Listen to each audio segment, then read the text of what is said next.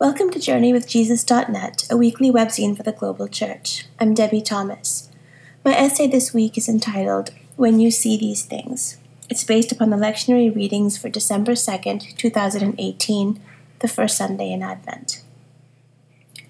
In his beautiful book of contemplation, In the Shelter, poet and theologian Pádraig Ó Tuama asks a question I've been thinking about now for several weeks.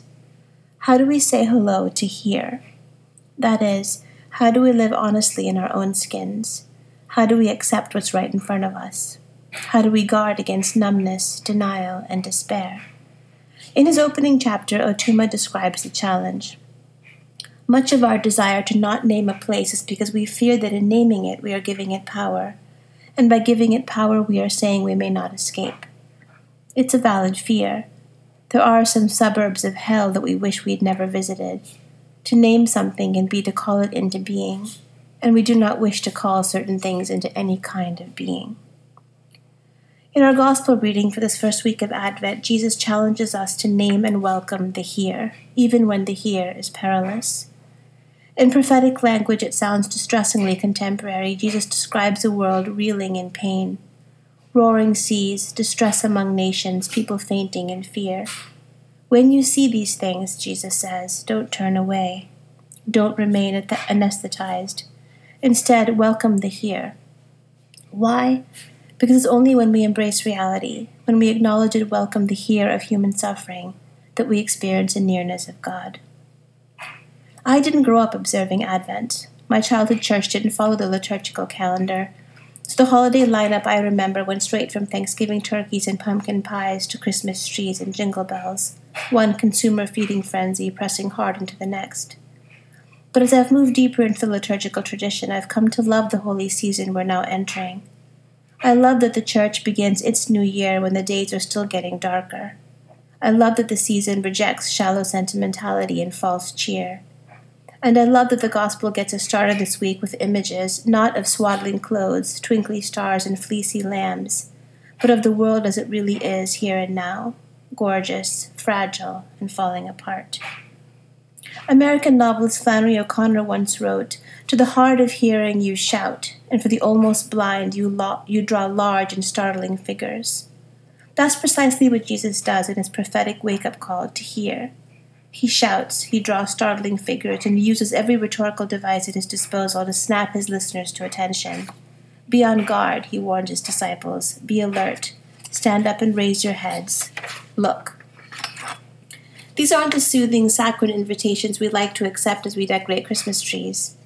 But as Episcopal priest Fleming Rutledge reminds us, Advent begins in the dark. It is not a season for the faint of heart. Whether we like it or not, the invitations Advent offers us are hard edged. They don't look pretty on greeting cards. But they are essential and life giving nevertheless. They help us to say hello to here. They help us to find redemption in the most startling places. Here are some of the Advent invitations I'm reflecting on this week. 1. The invitation to tell the truth. Advent is a brutally candid season. It calls for honesty, even when honesty leads us straight to lamentation. In Advent, we are invited to describe life on earth as it is, and not as we mistakenly assume our religion requires us to render it. We are invited to shout forth our pain and bewilderment, to name the seeming absence of God, to draw the large, startling figures of the apocalypse. Eschewing all forms of denial, polite piety, and cheap cheer, we are invited to allow the radical honesty of Scripture to make us honest too. We are asked to stop posturing and pretending, to come to the end of ourselves, to get real. Advent reminds us that we are not called to an escapist, denial based piety. We are called to dwell courageously in the truth.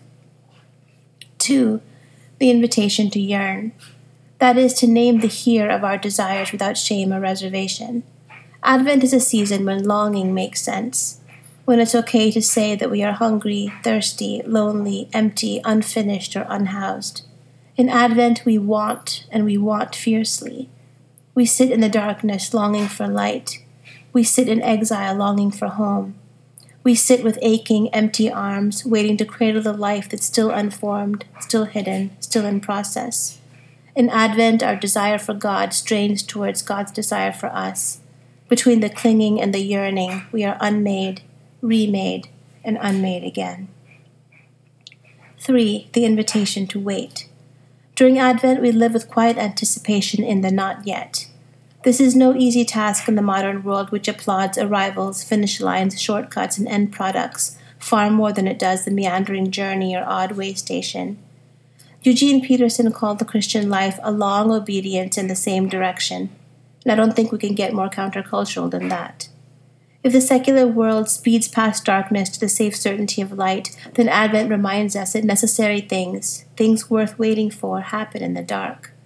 Next spring, seeds break open in dark winter soil.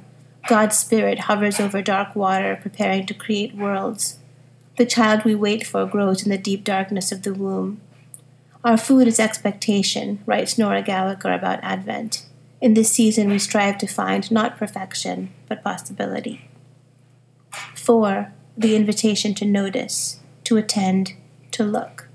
Look at the fig tree, Jesus says. Look at all the trees. Be attentive to the details. Don't theologize. Don't revel in abstraction. Don't assume that God is present only in creed, theory, and doctrine. Look at the sprouting leaves. Notice the changing sky. Attend to the mighty movements of the oceans and the tiny movements of your soul and spirit. The God who shows up in a teenager's womb might show up anywhere. Pay attention. 5. The invitation to imagine. In Advent, we are called to hope creatively, to hope against the grain. Or, as Barbara Brown Taylor puts it, we are called to trust that darkness does not come from a different place than light. It is not presided over by a different God. With our imaginations, we can hold in tension the grief of our circumstances and the compassionate justice of God. With our imaginations, we can take the long view, even as we dwell concretely in the here and now. So, how do we say hello to here? We begin, Pádraig Ó Tuama writes, by admitting that the rotten fruit of illusion rarely fills for long. Advent is the antidote to illusion. It cuts to the chase, it insists on the truth, it lays us bare. Advent invites us to dwell richly in the here, precisely because here is where God dwells when the oceans heave, the ground shakes, and our hearts are gripped by fear.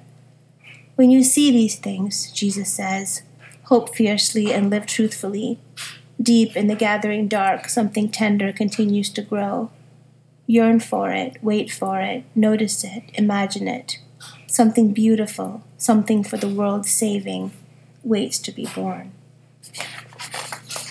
For books this week, Dan reviews Ngugi wa Thiong'o's Wrestling with the Devil, a prison memoir. Around midnight on December 30th, 1977, the Kenyan writer Ngugi wa Thiong'o was arrested and then jailed in the notorious Kamiti Maximum Security Prison, a former lunatic asylum. There was no trial or even any formal charges. His crime? The government took exception to his new play, I Will Marry When I Want, that Thiong'o had written and performed in his home village at the Kamiriithu Community Education and Cultural Center, using peasants and workers as actors and co writers, and the purpose of which was to expose a general bourgeois educational system. The play was a commercial success, but the Kenyan government shut it down after six weeks and Im- imprisoned Thiong'o. This newest book is an edited version of his earlier memoir called Detained, a Writer's Prison Diary, that describes his year in jail. He takes his rightful place among the likes of Nelson Mandela, Martin Luther King, Alexander Solzhenitsyn, and many other authors of prison literature.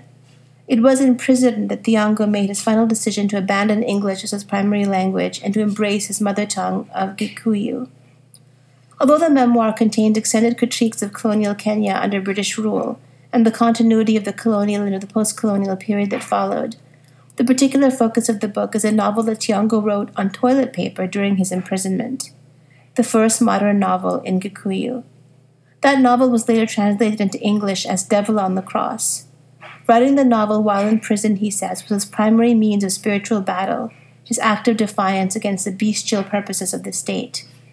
I offer this reedited version of my experience of survival in a maximum security prison as a testimony to the power of the imagination, he writes. The power of imagination to help humans break free of confinement is truly the story of all art. After prison, Thiong'o was forced into exile due to death threats and his inability to get a job under the regime of Daniel Arap Moi. After 10 years at New York University, he became the Distinguished Professor of English and Comparative Literature at the University of California, Irvine. His prolific output of over 30 novels, plays, short stories, essays, memoirs, children's books, and allegory, with translations into 30 languages, has generated speculation about him as a candidate for the Nobel Prize in Literature. For movies this week, Dan reviews Earthrise. Fifty years ago this month, on December 21, 1968, the Apollo 8 crew of Frank Borman, Bill Anders, and James Lovell blasted off from the Kennedy Space Center. Their historic, historic voyage is remembered for many things, like being the first human beings to escape the orbit of the Earth, the first three people to observe the Earth from space, and traveling 240,000 miles to within 60 miles of the surface of the Moon, farther than anyone had ever traveled into space. But beyond their amazing accomplishments of science and engineering, Apollo 8 is really remembered for another first the first color photograph of the Earth. As they orbited the moon, they happened to observe out their small window the little blue marble of our Earth rise above the lunar horizon. They quickly snapped a photo, and what later became known as Earthrise remains one of the most iconic images ever in all of its haunting beauty and mystery. As one of the astronauts observed, they should have sent the poets for science alone could never capture what they experienced in that view of our Earth, bright blue with patches of brown and white clouds, and no boundaries or borders. In this 24 minute New York Times op doc, the composer and filmmaker Emmanuel Vaughan-Lee interviews the three astronauts and stitches together an awe inspiring visual narrative of that singular moment in human history. And finally, for poetry, for this first Sunday in Advent, Advent Credo by Allan Boesak. It is not true that creation and the human family are doomed to destruction and loss. This is true. For God so loved the world that he gave his only begotten Son, that whoever believes in him shall not perish, but have everlasting life. It is not true that we must accept inhumanity and discrimination, hunger and poverty, death and destruction. This is true. I have come that they may have life, and have it abundantly. It is not true that violence and hatred should have the last word, and that war and destruction rule forever. This is true. Unto us a child is born, unto us a son is given, and the government shall be upon his shoulder, and his name shall be called Wonderful Counselor, Mighty God, the Everlasting, the Prince of Peace. It is not true that we are simply victims of the powers of evil who seek to rule this world. This is true. To me is given authority in heaven and on earth, and lo, I am with you, even until the end of the world. It is not true that we have to wait for those who are specially gifted, who are the prophets of the church, before we can be peacemakers. This is true. I will pour out my spirit on all flesh. Your sons and daughters shall prophesy, your young men shall see visions, and your old men shall have dreams. It is not true that our hopes for liberation of humankind, of justice, of human dignity, of peace are not meant for this earth and for this history. This is true. The hour comes, and it is now, that the true worshipper shall worship God in spirit and in truth. So let us enter Advent in hope, even hope against hope. Let us see visions of love and peace and justice. Let us affirm with humility, with joy, with faith, with courage, Jesus Christ the life of the world. Thank you for joining us at JourneyWithJesus.net for December 2nd, 2018. I'm Debie Thomas.